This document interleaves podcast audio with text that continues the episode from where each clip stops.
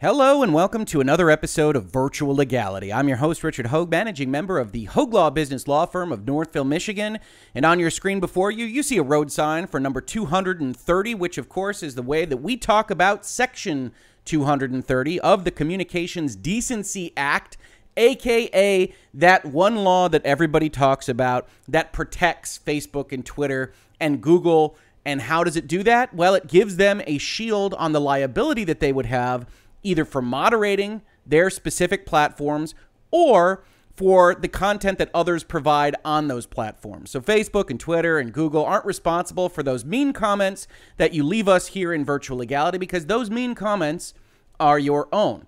But as this tumultuous 2020 has proceeded and as the political argument has escalated over that time frame, a number of politicians, including both Donald Trump and Joe Biden in the United States, have come out and said there are problems with Section 230. So it was yesterday upon which the Justice Department unveiled proposed Section 230 legislation. Now, it's important to note the Department of Justice, the Justice Department, as framed here, is not the legislature.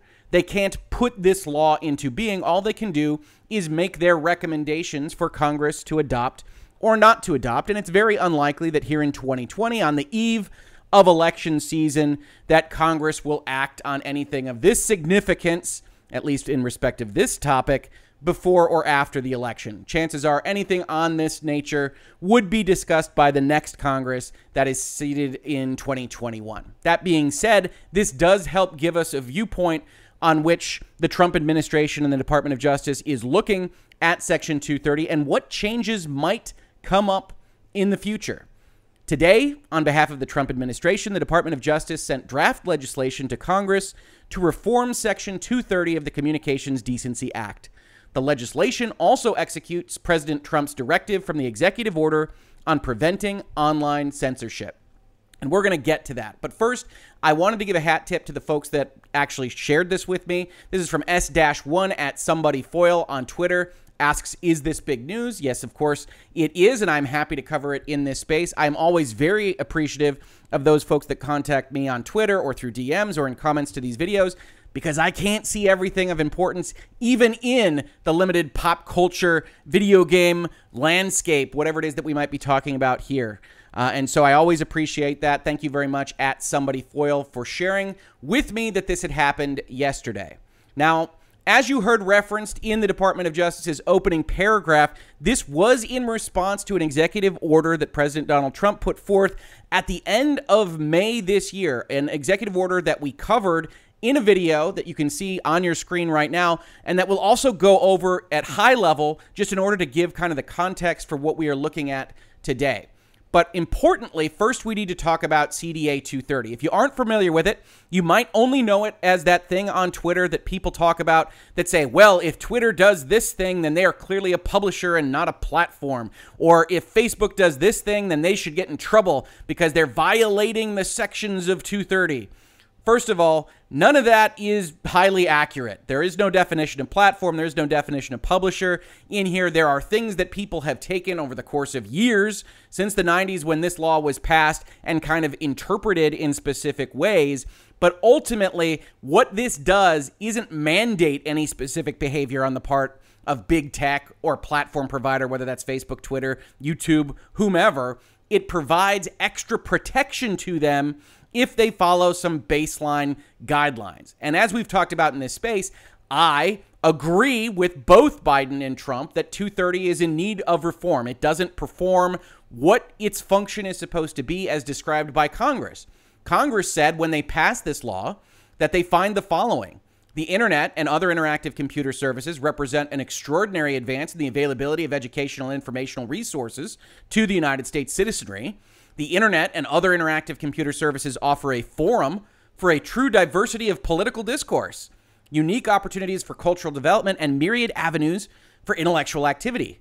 The internet and other interactive computer services have flourished with a minimum of government regulation, and so it is the policy of the United States to promote the continued development of the internet, to preserve the vibrant and competitive free market that presently exists for the internet and these services unfettered by regulation to encourage the development of technologies which maximize user control, to remove disincentives for the development and utilization of blocking and filtering technologies and to ensure the vigorous enforcement of federal criminal laws. Now, those last three paragraphs are important context historically for this law. This was put forth in order to keep bad images and bad content from primarily children. This was designed to backstop the fact that you should have parental controls on your website and you don't get in trouble for moderating that website and getting rid of things that parents or children or other specific populaces wouldn't like to see on the internet. Because otherwise, you could get in trouble for moderating. You could potentially run afoul of constitutional prescriptions on your behavior and or you could get in trouble for not moderating and would be liable for what you leave on your platform. And so this law was designed to cover really both instances. So as it stands right now, paragraph C1 says no provider or user of an interactive computer service, you should read that as Twitter or Facebook or YouTube, shall be treated as the publisher or speaker of any information provided by another. And the defined term here is information content provider. So, as a baseline rule, no other kind of restrictions placed on this paragraph. If you are YouTube, you won't be treated as the publisher or speaker of information that appears on your platform. Now, we'll see in the definition as we get to it that that actually has some leeway. It's how you get into these publisher versus platform fights on Twitter and, and various other places, especially if there aren't lawyers involved in the conversation. But the ultimate baseline rule is YouTube isn't responsible for those comments you leave on virtual legality videos. Next, in C2, no provider or user of an interactive computer service, again, think YouTube, think Facebook, think Twitter, shall be held liable on account of any action voluntarily taken in good faith to restrict access to or availability of material that the provider or user considers to be, that YouTube has determined to be, on its own, subjectively, obscene, lewd, lascivious, filthy, excessively violent, harassing, or otherwise objectionable, whether or not such material is constitutionally protected. We can all acknowledge that almost everything there is constitutionally protected. You're allowed to say what you want to say, but YouTube and Facebook and Twitter don't have to keep it up. As of right now, if they determine, if they consider it to be obscene, lewd, lascivious, filthy, excessively violent, or importantly, otherwise objectionable. Now, that phrase has always been very, very broad. It's one of those phrases that I have pointed out probably needs to be taken a look at because what's objectable, uh, objectionable to YouTube or Facebook or Twitter might not be objectionable to anyone else. And so, should they get the government's protection, this kind of special protection to avoid liability, if they are otherwise just saying, hey, I don't like Republicans. Or on the flip side, I don't like Democrats. And so those are objectionable to me. I'm getting rid of them. What should be the government's position in that kind of consideration? And certainly, when you get to the bottom here, if they are only moderating, if you imagine a YouTube or a Twitter in which they're just getting rid of every, let's say, progressive viewpoint, they've just decided, you know what? We like conservative thought. We're getting rid of all the progressive viewpoints. We're getting rid of all of that uh, action items. We're getting rid of all that language. Could, based on these definitions, could you treat Twitter as an information content provider? Because as defined here, it means any person or entity that is responsible in whole or in part for the creation or development of information provided through that platform. So, one of the reasons this fight exists right now is this notion that if Twitter just said, hey, we're getting rid of all of this line of political thought, should they be potentially liable for anything that remains on their service? Because, like a sculptor, they have chiseled away what they don't want, and the remainder is really what they are publishing.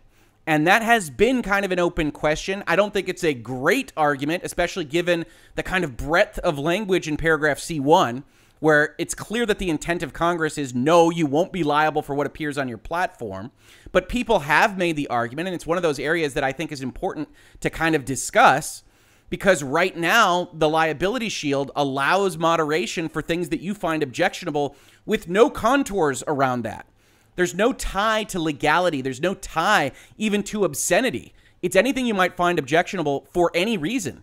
Maybe you just hate spiders and you at Twitter are getting rid of anything that remotely references spiders or spider pictures or anything that maybe even makes you think of spiders, particularly evocative shadows or, or puppets. And if you found that objection, well, we can just get rid of it. Now, certainly from a free market standpoint, you say, sure, you run the platform, but maybe when we get into those more contentious areas like politics, like things that actually affect policy, like election law, right? Twitter is currently operating under a premise that you can't challenge the functionality of who's collecting votes in the United States because if you do, that will be deemed to be electioneering. That'll be deemed problematic for for Twitter's terms and conditions, which is all well and good, except if there are actual material problems at any of those levels. Those are not the kinds of things that Twitter should be adjudicating as to whether or not the claims are truthful or not. But Twitter is going to be doing that. It's going to get even more contentious as the election rolls forward. And so, back in May, President Trump put out an executive order. He said, Look, Twitter now selectively decides to place a warning label on certain tweets in a manner that clearly reflects political bias. And this was a, a, result of them putting, I believe, a warning on something that Trump said about mail in voting and potentially voter fraud in the election. And Twitter put this kind of note on there. It might have been a coronavirus tweet. They've done it enough since this executive order went out now that I don't know that it's exactly right that they started with voting, but I think that is, in fact, what they started with. And so President Trump says that clearly reflects political bias. And ultimately, I've got a problem with that says immunity should not extend beyond its text and purpose, the immunity provided in CDA 230. 230C, that's what we looked at, paragraphs 1 and 2, was designed to address early court decisions holding that if an online platform restricted access to some content posted by others, it would thereby become a publisher of all the content posted on its site for purposes of torts such as defamation. That kind of chisel approach, right? And I would argue that 230 doesn't do a great job of actually specifically avoiding that liability.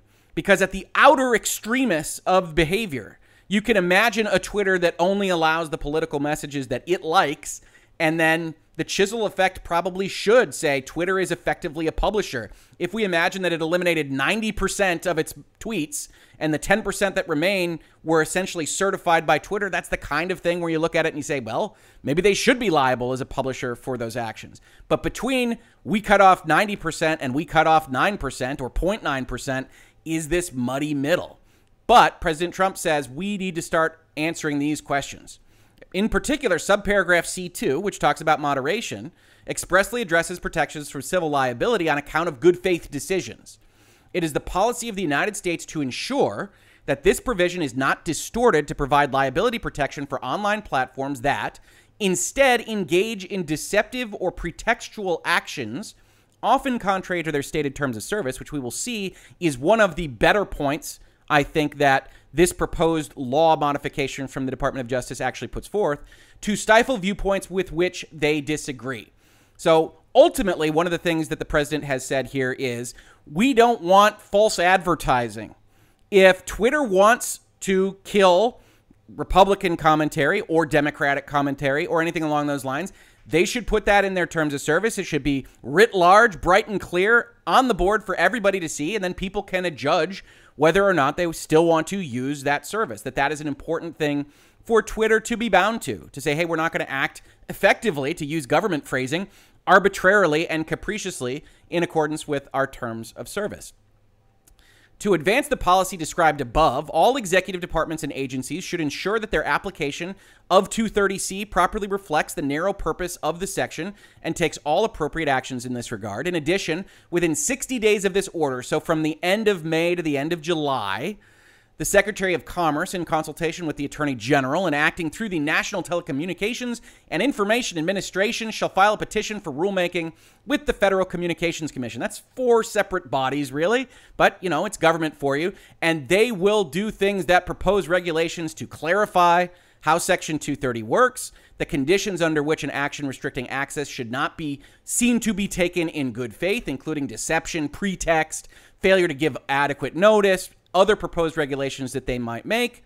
The Department of Justice shall review viewpoint based speech restrictions. It is the policy of the United States that large online platforms should not restrict pr- protected speech. The FTC shall consider taking action based on deceptive acts or practices.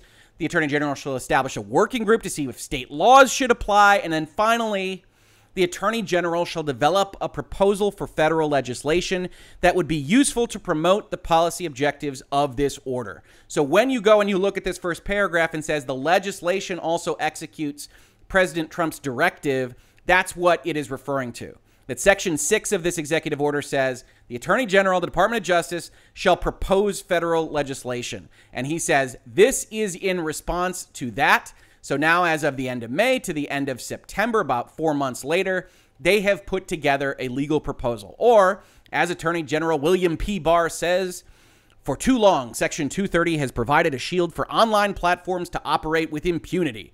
Ensuring that the internet is a safe but also vibrant, open, and competitive environment is vitally important to America.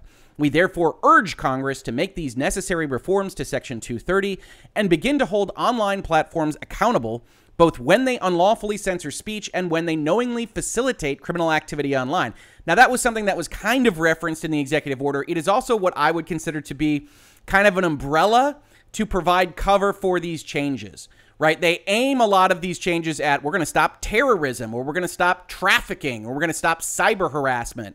And that's a kind of important piece of the puzzle here to give that cover to folks that are reporting on these things and say, well, that's what the primary aim is. And indeed, it's one of the primary aims, but the actual really small language changes, one word here or there, is where the change actually lives, as we will see in just a second.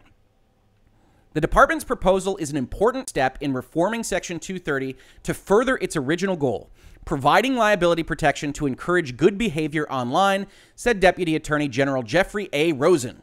The proposal makes clear that when interactive computer services willfully distribute illegal material or moderate content in bad faith, it's that second part that is likely to be the more contentious, Section 230 should not shield them from the consequences of their action.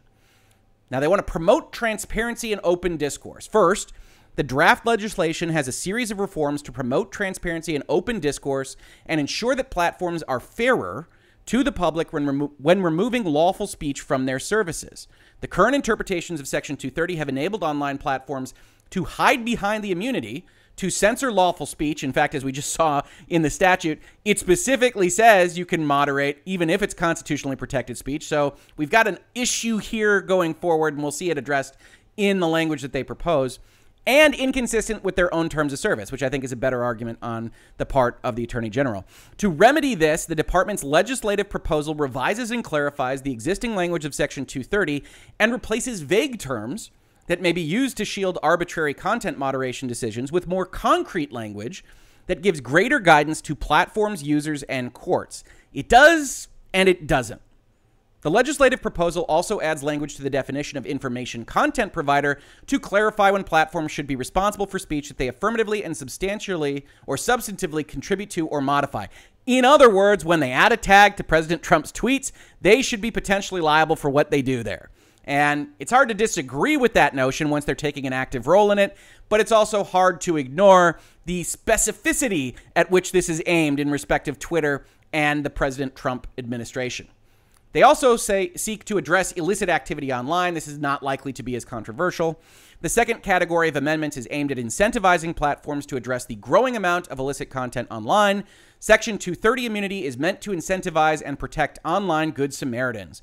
Platforms that purposefully solicit and facilitate harmful criminal activity, in effect, online bad Samaritans, okay, should not receive the benefit of this immunity.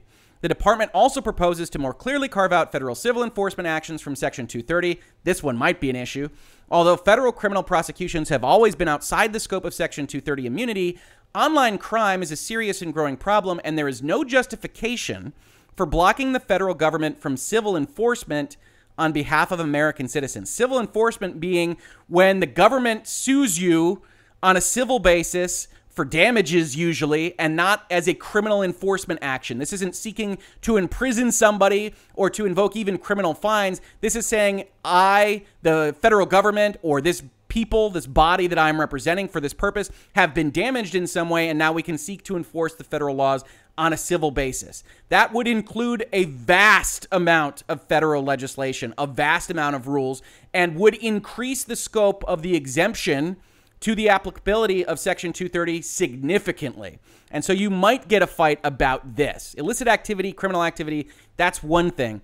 adding on that this should apply to all civil activity, which of course is a category that can be broadened by any Congress at any time, presents a kind of existential liability for a lot of these big tech platforms. I would expect this kind of thing to be fought against pretty significantly.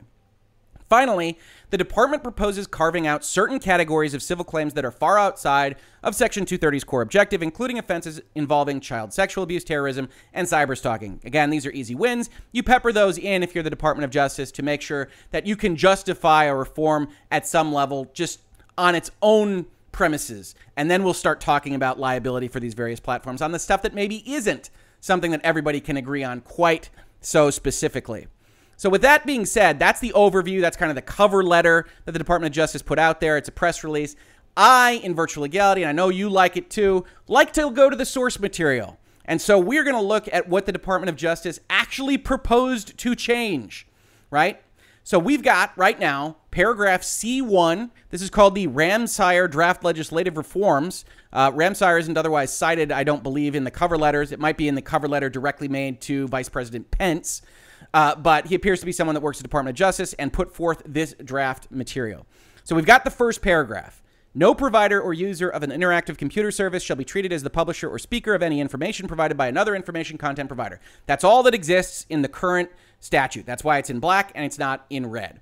They would propose to add two more paragraphs. First, they would say that that baseline rule, subparagraph A, as described here, shall not apply to any decision, agreement, or action by a provider or user of an interactive computer service, YouTube, to restrict access to or availability of material provided by another information content provider. Any applicable immunity for such conduct shall be provided solely by paragraph 2 of this subsection. So they want to divide this law more clearly, right? Right now, paragraph C1A, as they describe it, says broadly, you are not responsible for the content of another. They want to separate that from the moderation discussion. They want to say, okay, we're adding a paragraph that says, but if we're talking about moderation, you're bounced into subparagraph number two. Or helpfully, the Department of Justice has added kind of summary items here, section by section, as they call it. And they say they would propose to revise C1 to include a new subparagraph B to make clear that decisions to remove or restrict access to material are governed solely by C2. If you recall that executive order, this is one of those things that the president was focused on that C1 and C2 kind of interact but kind of don't. They want to add this clarity. So that's that's all well and good. There's not really a problem with that until you get to their new paragraph C. For purposes of subparagraph A, that broad protection, no provider or user of an interactive computer service shall be deemed a publisher or speaker for all other information on its service provided by another information content provider solely on account of actions voluntarily taken in good faith to restrict access to or availability of specific material that the provider or user has an objective reasonable belief violates its terms of service or use. So understand what they did here. They had a paragraph at the top that says broadly, if you're YouTube, you're not responsible for those comments on virtual legality. And then it said, however, if you're moderating things, we are going to kick you down into paragraph two. So this doesn't apply to you. And then, however, however, if you are actually moderating based on your terms of service, this still does apply to you.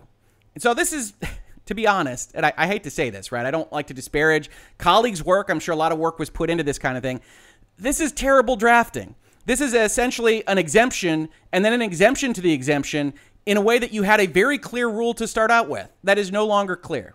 Look, I agree with what they're trying to do in paragraph C, which is to say, we're going to change your shield from liability down below, but we want to give you some new protection from liability. And what this says is that forget all the rest of this language. YouTube will not be responsible for moderating on an objective belief that something violates its terms of service. Now, understand this is very broad, right? Twitter or YouTube or Facebook could say, no Democrats no Republicans, no spiders, whatever it is that they want, as long as they write it in their terms of service or use, this says that you don't lose your liability shield just for doing that. No provider or user of an interactive computer service shall be treated as a publisher or speaker, provided your moderation was based on your terms of service or use. Now, the proper way to draft this, again, in my opinion, I know some people come to my comments and say, This is all your opinion. That's all I can ever offer. But the proper way to draft this would be to say, okay, paragraph B is fine right here. It doesn't apply to moderation. And then to take this moderation paragraph and put it down here. If you want to kick everybody down to paragraph two to talk about moderation, this belongs discussing moderation. Now let's talk about what they did with respect to moderation. This is important stuff. So, they say no provider or user of an interactive computer service shall be held liable on account of any action voluntarily taken in good faith, which is now a defined term in this statute. We'll get to that in just a second. To restrict access to or availability of material, to moderate, that the provider or user has an objectively reasonable belief is. Now, you'll note a problem in this red line, right? The red line is supposed to show what is being removed, like here, or otherwise objectionable. They didn't actually do that. They replaced a phrase. Does anybody remember what that phrase is? Well, if we go back to paragraph two, we can see that it used to say it's any material that the provider or user considers to be. And that has now been replaced with has an objectively reasonable belief is. Now, what does that mean in the law? Considers to be means that it lives at YouTube or Facebook or Twitter. That if they believe it to be obscene, then they then they win. They get this civil liability protection. Here, it says an objectively reasonable belief. That means like if somebody wanted to bring a lawsuit against one of these platforms, they would have to go through the process of showing that a reasonable third party would believe it to be obscene. So if Facebook just takes, let's say, a perfectly innocent picture of a basketball game and strips it off of its system because it's obscene, and that's what they tell people, and then somebody could come and say, that's clearly not obscene. It's not just up to you. So that increases the exposure risk to the big tech platforms. Now, I don't think that's an unwarranted increase in exposure. I don't think subjectivity on these fronts is something that we necessarily have to have in this law, but we have to note that it's changing, that the Department of Justice would seek to have it changed. And then they would say you have an objectively reasonable belief that something is obscene, lewd, lascivious, filthy, or excessively violent, or they've added some categories promoting terrorism or violent extremism, harassing, promoting self harm, or unlawful they also got rid of or otherwise objectionable, whether or not such material is constitutionally protected. Now, there's a couple of things happening here, which again are problems in drafting, right? You've added as a category that you can get rid of something that's unlawful, whether or not such material is constitutionally protected. Those don't really line up. Something really can't be constitutionally protected if it is unlawful, unless you want to really get deep into virtual legality and have videos about whether something is actually statutorily unconstitutional and whether or not Facebook can look at something that they think might be unconstitutional and still strip it off their platform. Ah, we get really, really deep here. It's just bad drafting. The other component of this, as we mentioned above, the reason that we came down here is because paragraph C talks about violations of terms of use being something that will be allowed effectively under this paragraph A concept. That should go here because all of this language matches up and it replaces otherwise objectionable, right? otherwise objectionable. The issue with it, the issue that I've had with it, the issue that others have had with it, is that it just provides this amorphous power that you really can't fight. If you've got a subjective belief that something is objectionable, how do I fight that in a court of law? It's impossible. Now you've got a third party reasonable belief standard, which I think is probably better and probably more justified for this broad shield of liability. But you've also provided that if you are comporting on that objective basis with your terms of service, you can moderate. So, what this ultimately is about here, and I think this is something that is good, even if you disagree with the administration or this overall thrust, is transparency. Look, Twitter is a its own party, it's its own entity. It doesn't owe you something necessarily. It certainly doesn't have to abide by your constitutional rights, but if it wants to get shielded from liability, which is a special protection here afforded by the law, it has to put forth language in its terms of service that people can understand and the basis on which it will moderate on its platform. I don't really think that folks can object to that very strongly, although I'll be interested to hear from you in the comments to this video if you have your own thoughts on this specific concept. Of course, this belongs here and should replace otherwise objectionable, and I think in a decent way. The biggest item that people are going to debate over here, I think, really, is going to be whether it should be a subjective standard or an objective standard. And we can see that already with what the Department of Justice has said about what they're doing right? They say we're adding this new paragraph to clarify content moderation decisions made in good faith, consistent with terms of service. Do not render a platform, a speaker, or publisher for all other third party content. And we want to replace the vague term otherwise objectionable with these categories terrorism, violent extremism, self harm, and unlawful, which is all well and good, but ultimately the fight is going to be over objectivity versus subjectivity. Then we get into the definition of good faith. So we have to skip to the bottom here. We have to skip a few things that they added to talk about what they did. Now, first of all, I would say when you make a change like this, you should probably capitalize good faith to indicate to lawyers and other people that are trying to comply with the law that you've got a defined term here or as defined below in parentheses. Those kinds of things are good changes. Otherwise, a lowercase in good faith will be interpreted by most that are just kind of skimming through this as common law interpretations of what good faith means. And here they actually have specific requirements. So they've added this paragraph. They say to restrict access to or availability of specific material in good faith, an interactive computer service provider must have four things have publicly available terms of service or use that state plainly and with particularity the criteria the service provider employs in its content moderation practices.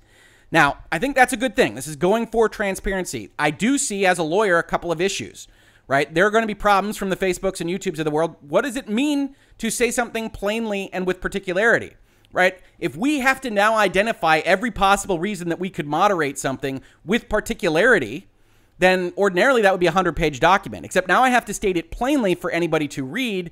We're going to need some more guidance, Department of Justice, if this were to go through, right? If Congress were to pass this, the very first thing that big tech would ask for is say, we need an understanding of what these terms of service need to say. We need regulations on this front so that we can understand what we need to do to comport with it. Because plainly and particularity are essentially diametrically opposed on a question like this, where we now have to say all of the various reasons why we need to moderate. In addition to having those terms of service that are supposed to be readable and to talk about specific moderation decisions, we need to restrict access to or availability of material con- uh, material consistent with those terms of service or use. We need to moderate based on what we just published. And with any official representations or disclosures regarding the service provider's content moderation practices. So anything we say outside of the terms of service. If we go on a forum and say, "Oh no, you'd be fine to post this." We can't kill it later without potentially losing our civil liability protection or criminal liability in, in this case as well not restrict access to or availability of material on deceptive or pretextual grounds, or apply its terms of service or use to restrict access to or availability of material that is similarly situated to material that the provider intentionally declines to restrict. Okay, so now we got bigger issues, right? So we have to post something publicly, we have to follow the rules that we posted publicly, and basically, we can't treat like situations differently as long as it's not intentionally, right? We can still say we didn't know about something, but if we know about something, if somebody complains about something that's exactly the same, we can't intentionally decline to restrict it. So if our terms of service say no politics of this specific type and we moderate this one and then somebody else complains about something else probably on the other side of the political spectrum, we could potentially get in trouble if the federal government or court system after the fact decides that we treated like situations differently. Again, the big problem for big tech here is really the specificity kind of concept. Transparency is good, but when will this kind of thing apply, right? No tweet or comment is identical.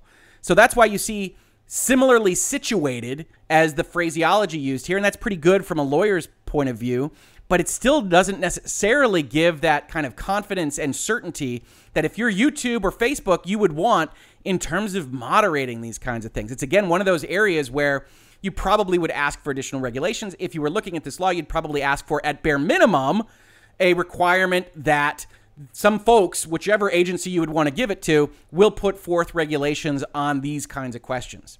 Finally, the last requirement to operating in good faith is that you will supply the provider of the material you just moderated with notice describing with particularity the factual basis for the restriction, why you moderated them, and an opportunity to respond to you with some exceptions. If law enforcement asks that you don't make a notice, if you have risk of terrorism, criminal activity, or you think somebody might cause harm on that notice, you don't have to give it. But otherwise, you have to have rules that are publicly knowable and available. You have to follow those rules. You can't treat similar situations differently. And you have to give a reasonable amount of notice from someone that you don't necessarily have to listen to. There's not an obligation here to change your decision. They just have to have a meaningful opportunity to respond. So those are the requirements for good faith. I think outside of law, outside of virtual legality, I think the spirit of them is fine. I think it should be in everybody's best interest to have these platforms have terms of service that are readable by everyone, to follow those terms of service, and to potentially lose special powers from the federal government if they don't follow those kinds of things. And one of the things that I like about this proposal from the Department of Justice is that they don't say that these terms of service have to say anything in particular right? One of the worries here, if you looked at the executive order, if you looked at the draft executive order that we also did a video on, was whether or not the executive branch, the government in general, would be going forward and mandating certain provisions in the Twitter terms of service or the Facebook or the YouTube terms of service. This doesn't really do this. This actually gives a fairly broad right to moderate as long as you have a belief that something violates your terms of service. So if you write that broadly enough, with particularity, of course, to operate in good faith, then you can make any moderation decision you want. And in a perfect world, people would just know that YouTube hates Democrats or Republicans or hates atheists, whatever it might be. And you would know, okay, I don't want to use that platform because they had to make their biases loud and clear. And now I know that I should go somewhere else if I am any one of those protected categories, right? So that is, I think, a good thing. But that's not really where they stop either. So if we go and we look at their section by section, that was all section C, right? We're getting rid of otherwise objectionable. We're replacing it with some stuff. We defined good faith. We did all these kinds of things. And now we've added some exclusions, right? We don't want to just limit it to these first two paragraphs, which, while short, were, were powerful and helped create the internet that we know and love today. We also want to say there are things you could do that get you kicked out of this regime entirely. First, they say subsection C1, that's you're not a publisher of stuff that you have on your platform, shall not apply in any criminal prosecution under state law or any state or federal civil action brought against an interactive computer service provider if the service provider acted purposefully with the conscious object to promote, solicit, or facilitate material or activity by another information content provider that the service provider knew or had reason to believe would violate federal criminal law if knowingly disseminated. Now, this is a really, really narrow class of speech, right? For the most part, the First Amendment comes in in the Constitution and says you can make whatever speech you want. There are limitations on that, you know, inciting violence, various other terroristic threats and things that may or may not be constitutional, depending on what the Supreme Court does in any given year. But this says, look, you can't get around it by soliciting or facilitating material of another that you knew or had reason to believe would violate federal criminal law. Now, it is a very high standard in terms of legality that they put on this. You have to act purposefully and with the conscious object to have this happen. So, you just operating Twitter, if you're the operator of Twitter and some stuff comes on your platform that is potentially a violation of federal criminal law, that isn't a problem if you advertise to say, hey, give us your best terroristic threats, that would be a problem. I don't actually know what this paragraph is designed to address specifically. Maybe you do. Maybe you can leave a comment to this video where you say, well, actually, this happened in the past and this is what they're trying to answer here. I think this is one of those where they go for the easy base, right? Where you say, okay, well, nobody can really get behind Facebook or Twitter or YouTube actually going out with conscious purpose to facilitate uh, incitements to violence. And so now we can say that's a bad Samaritan action. We don't have to do that. And so you are a publisher if you went and actually asked for that information from other intent, uh, other information content providers. You also get a carve out for actual notice, and this actually comes into play in a couple of places. It says you will be potentially a publisher in a criminal pro- prosecution under state law or any state or federal civil action if such prosecution or action arises out of a specific instance of material or activity on the service that would violate criminal law, federal criminal law. You had actual notice of it, and now we get into a little bad drafting again. The provider failed to do any of the following expeditiously remove the content, thereafter report the material or activity to law enforcement, or preserve evidence related to the material or activity for at least one year. Now, in this second paragraph, Romanette uh, uh, 2, Romanette 2, II, that thereafter is implying to me that this was intended that you had to do all of these things. So understand the scenario. So in this specific scenario, there's a prosecution of someone and you had actual notice that they had violated federal law, that somebody actually told you, and we'll see the mechanisms that the Department of Justice actually wants to have in place at the Twitters of the world, and then you failed to do any of the following. Now, as a lawyer, I look at that and say, provider failed to do any of the following means if I did any one of these, I'm fine. So you've got one, two, and three here. You've got the or down here. And then it says, okay, I could remove it. I could report the material or I could preserve the evidence. And I'm just not entirely clear that's what they intended because the thereafter could apply to the notice being given or it could apply to the removal to report the material or activity to law enforcement or it could just mean hey we just have to keep evidence related to the material for a year which is very easy to comply with and if it if that is in fact the case there's nothing here right this is twitter or facebook or youtube just making sure that they have a preservation policy of a year on essentially everything that goes up on their platform. Now, maybe people won't like that. That'll be a privacy concern for folks, and I think that's a legitimate one.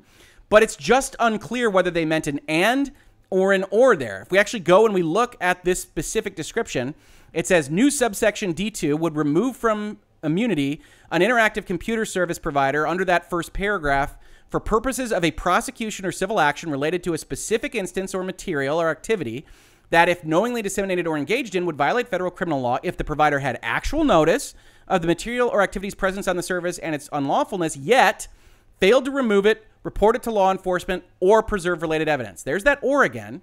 So it's implied that it's any one of these. So if I report it, I'm fine. If I keep it for a year, I'm fine. Or if I remove it, I'm fine. In which case, this is a nothing burger, right? This doesn't do really anything. It just adds a lot of language to a law that otherwise maybe didn't need it.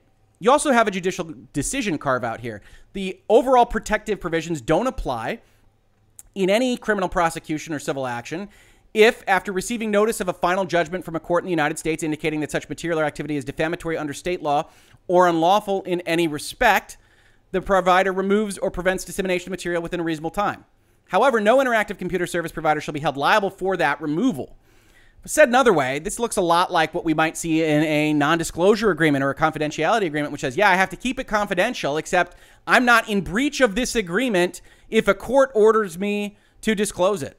Which, again, is the kind of thing that should probably be added back up here with respect to the civil liability itself, right? I don't have liability for this, except that I will have liability if I don't respond to a court order, right? So, I mean, I think this is one of those areas where, yes, a court order can obviously mandate that you do something. You don't have liability for you are taking that action. And that should probably be more specifically addressed here in civil liability. But again, it's not a problem for most people looking at this. Finally, in this new section, you have this notice mechanism, right? So, all of this above relates to actual notice. It actually also relates to actual notice with respect to the judicial decisions. They say that Twitter and Facebook shall make available to the public without expense an easily accessible and apparent mechanism for notifying the provider of defamatory or unlawful material or activity as described above.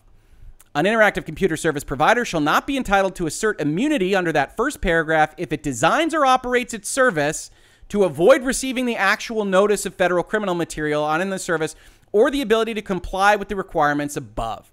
Right? So if you receive this actual notice, you have to do these various things. If you receive actual notice of defamation and you have a judicial order, you have to do these various things. And you have to have a system put in place to receive that actual notice.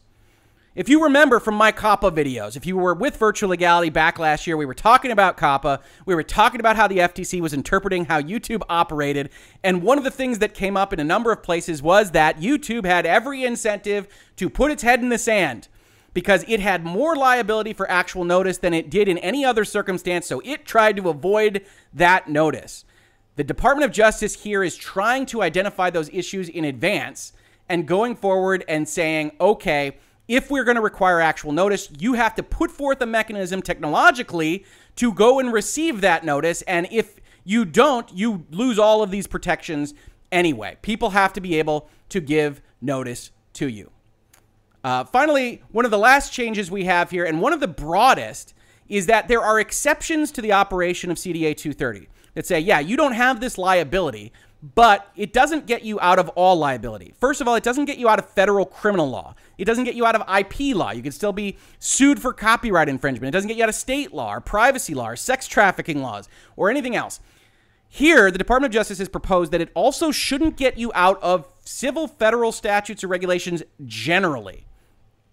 Nothing in this section shall be construed to prevent, impair, or limit the enforcement by the United States or any agency thereof of any civil federal statute or regulation. And then they kind of double dip and throw on a bunch of other civil regulations anti terrorism, child sex abuse, cyber stalking, antitrust laws, all these various other civil regulations that probably don't need to be separately called out. This is what we call belt and suspenders language in the law, where they just try to cover the things that are really important to them, even though they've got this broad umbrella language here. But this is one of those areas where Facebook and Google and YouTube and everyone else is likely to look at this and say, wait a minute. The actual breadth of United States regulation and law is monstrously huge. It's one thing to say we don't get this protection for criminal law. In terms of federal civil enforcement, what does this actually protect us from if you are allowed to bring these actions against us? And in essence, the US government, I think, would say, well, it protects you from individual actions, folks that might bring lawsuits against you for defamation and things along those lines. It doesn't prevent you from getting sued for basically any reason now by the United States government, which, of course, is what you might expect to be proposed by the Department of Justice and the executive branch in general but this will likely cause a significant amount of heartburn at the big technology companies of the world. And in all honesty, I look at this and say, even I in virtual legality can't summarize the myriad number of ways that this could harm the big tech companies, the increase of exposure of liability that they have with this bit of extra language. It's tried to be snuck in here effectively at the bottom of what they're describing. And I don't know that this is the kind of thing that the big tech giants can really actually go for.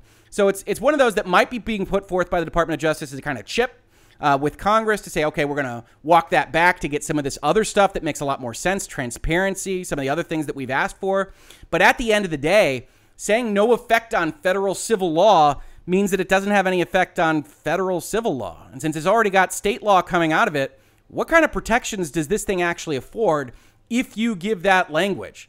So feel free to leave your comments to this video if you think that that's a justifiable change, if you think that's a significant problem for the change, uh, as I do. But either way, it's certainly one of those things where a congressional report or the various lobbyists or in house counsel of these various companies would have to look at very carefully and make a bullet point list, maybe five, six, ten pages that say, here are the laws that you would propose to apply to us. We get out of liability except for these things that the U.S. government can bring and so we are constantly exposed to the US government, even if we do all these other things that you have asked us to do, even if we accept everything else and we comply to the best of our ability and we have these terms of service that are clear and transparent to everybody, the federal government still says none of these protections apply if we're the ones bringing the lawsuit.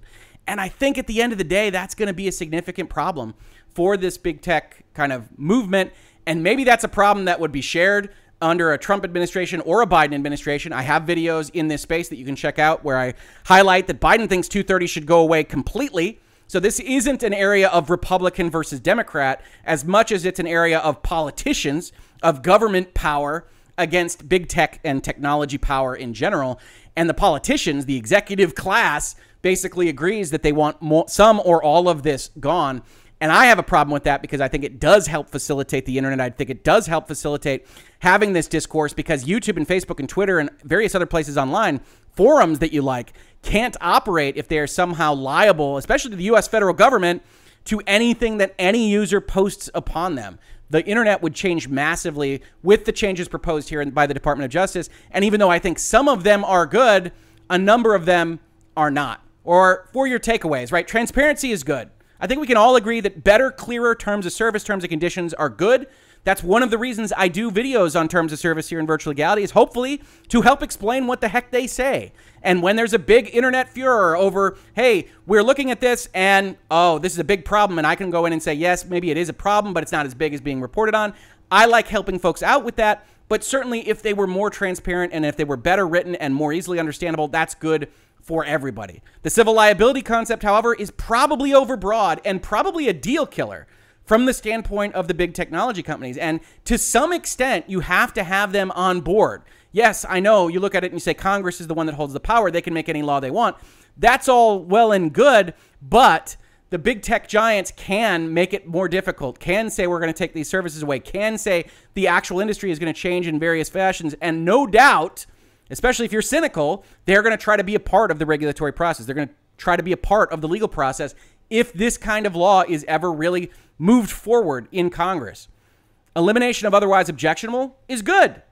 That was always overbroad and provided with a subjective standard way too much authority for these companies to do whatever they want and get all the political protection, all the cover from civil liability that they could ever get in the world. So, otherwise objectionable was always written in a fashion that was just an umbrella term and one that I would have kicked out of any contract that I saw with that language and certainly would have kicked out in the 90s if I was sitting in Congress. So, getting rid of it is good, but so is having the terms and conditions control right? I do think that with respect to most of these items, civil liber- uh, civil liability being the main exception, all of these things are generally a good move. Transparency is good.